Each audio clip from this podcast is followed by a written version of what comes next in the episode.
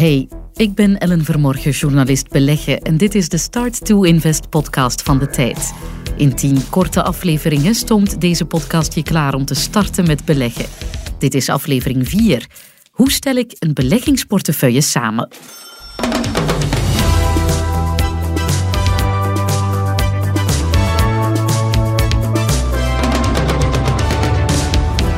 Stel, je moet een koffer maken, want je gaat op reis. Je weet waar je naartoe wilt, maar je weet nog niet hoe je daar zal geraken. Wat stop je dan in die koffer? Kleren voor als het warm weer is, kleren voor extreme kou, wat medicijnen en misschien een EHBO-kit voor wanneer het fout loopt? Diezelfde redenering moet je maken wanneer je jouw beleggingsportefeuille samenstelt. Dat gaan we samen doen in deze aflevering.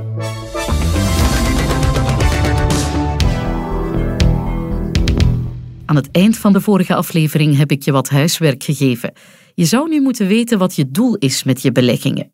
Je zou ook moeten weten hoeveel geld je daarvoor opzij wilt zetten en hoeveel risico je bereid bent om te nemen met dat geld. Weet je dat? Goed, dan kunnen we eraan beginnen. We starten met een paar basisprincipes voor een gezonde beleggingsportefeuille. Het eerste is spreiden. En spreiden is zo belangrijk dat we het daar best wel lang over gaan hebben. Neem misschien best even een kop koffie. Ik doe hetzelfde. Beleggingen kan je spreiden in de tijd en in de markt. Ze spreiden in de tijd kan je doen door bijvoorbeeld jaarlijks of maandelijks een bepaalde som geld te investeren. Want stel, je erft een som geld. Neem bijvoorbeeld uh, eh, 25.000 euro. Proficiat. Je investeert alles in één keer en net op de dag na je grote investering crasht de markt. Sneu is dat. Wat als je die 25.000 euro had opgedeeld in 12 maandelijkse investeringen van om en bij de 2000 euro? Dan krijg je dit.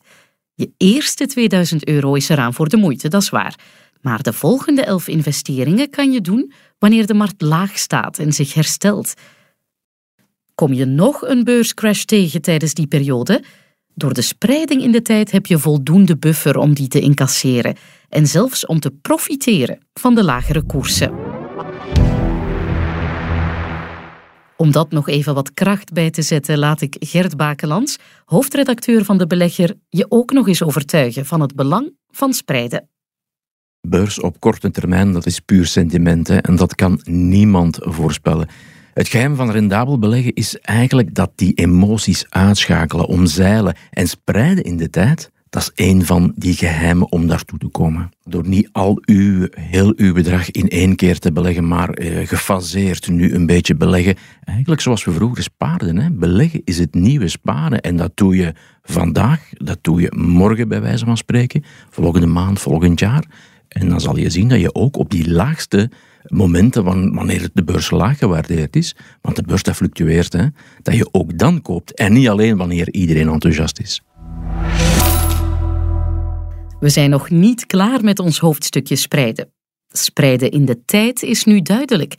Nu gaan we het hebben over spreiden in de markt. Ik probeer het even simpel uit te leggen. Stel je koopt aandelen van bedrijf X. De week daarop gaat bedrijf X failliet. Weg is je geld. Maar wat als je aandelen had gekocht van bedrijf X en nog negen andere bedrijven?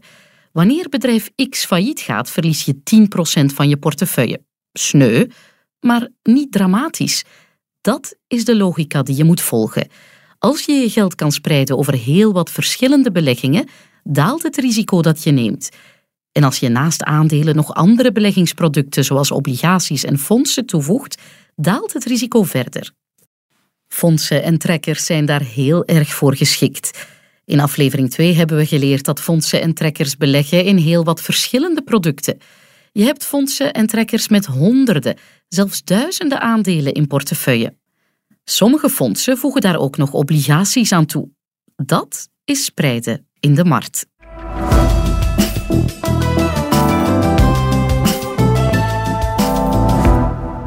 Sommige soorten aandelen zijn ook erg geschikt om je investeringen te spreiden. Bijvoorbeeld holdings. Fijn nieuws trouwens, want op onze Brusselse beurs noteren er heel wat. Met name als Sofina, GBL of Akkermans en Van Haren.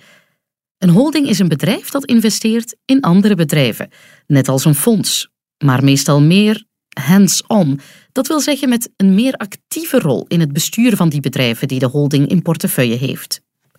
Wie een aandeel koopt van een holding, krijgt er de spreiding gratis bij.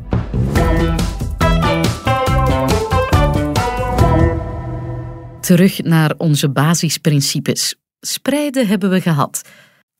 Basisprincipe 2 is: maak een plan en volg het. Zet je beleggingsdoelstellingen op papier, zodat je altijd iets hebt om naar terug te grijpen. Dat kan bijvoorbeeld iets zijn als dit beleggingsplan van Koen. Als ik met pensioen ga, wil ik een extra inkomen genereren met mijn beleggingsportefeuille. Daarom ga ik maandelijks 20% van mijn inkomen opzij zetten en dat om de drie maanden investeren. Ik ga voor zo laag mogelijke kosten. Ben nu 25, dus mijn beleggingshorizon is nog redelijk ver weg. Ik kan best wat risico aan in die portefeuille. Ik kies dus voor een mix van 90% aandelen en 10% obligaties. En dan ga ik die om de vijf jaar herevalueren. Ik kies voor een zo breed mogelijke spreiding in mijn portefeuille door te kiezen voor fondsen of trackers. Maar ik wil ook wel wat plezier beleven aan mijn beleggingsavontuur. 10% van het geld dat naar aandelen gaat, beleg ik in individuele aandelen die ik zelf kies. Dat is Koens plan. Helder, duidelijk geformuleerd. Hij maakt afspraken met zichzelf waar hij naar kan teruggrijpen in de toekomst, wanneer de beurzen misschien in wat woeliger vaarwater komen. Dat moet jij ook doen. Goed weten waar je naartoe wilt en hoe je daar wilt geraken. Jouw noden zijn niet noodzakelijk die van Koen. En als ze dat wel zouden zijn, onze redactie heeft zijn telefoonnummer. Misschien wil je over 15 jaar je beleggingsportefeuille verkopen om je huis te renoveren of om te investeren in je eigen zaak. Al deze doelstellingen vragen een eigen aanpak. Ze allemaal bespreken zou ons in deze podcast helaas te ver leiden. Wat ik je wel kan meegeven is dit. Onthoud goed dat hoe korter je beleggingshorizon is, hoe minder risico je kan nemen met je geld en hoe lager je rendement dus zal uitvallen. We zitten nu bijna in de helft van deze Start to Invest podcast. Hopelijk heb je er al wat van opgestoken. Je weet nu wat beleggen precies is en waarin je kan beleggen. En je weet wat je nodig hebt om te starten en hoe je best je portefeuille samenstelt. Tijd voor iets heel praktisch nu. Want in de volgende aflevering leer ik je echt handelen op de beurs. Limietorders en marktorders, verhandelbaarheid en is-in-nummers. Klinkt nog allemaal erg technisch, maar na de volgende aflevering begrijp je het allemaal.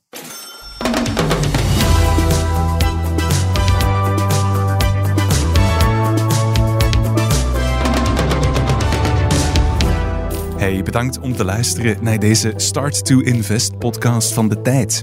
Fijn om je erbij te hebben. Abonneer je gerust op dit kanaal. Een rating geven, dat helpt ons ook erg vooruit. Luister ook eens naar onze andere podcasts. Ze zijn beschikbaar waar je je podcasts ook haalt. Check zeker ook eens de krant en tijd.be. Onmisbare informatiebronnen zijn dat voor iedere belegger.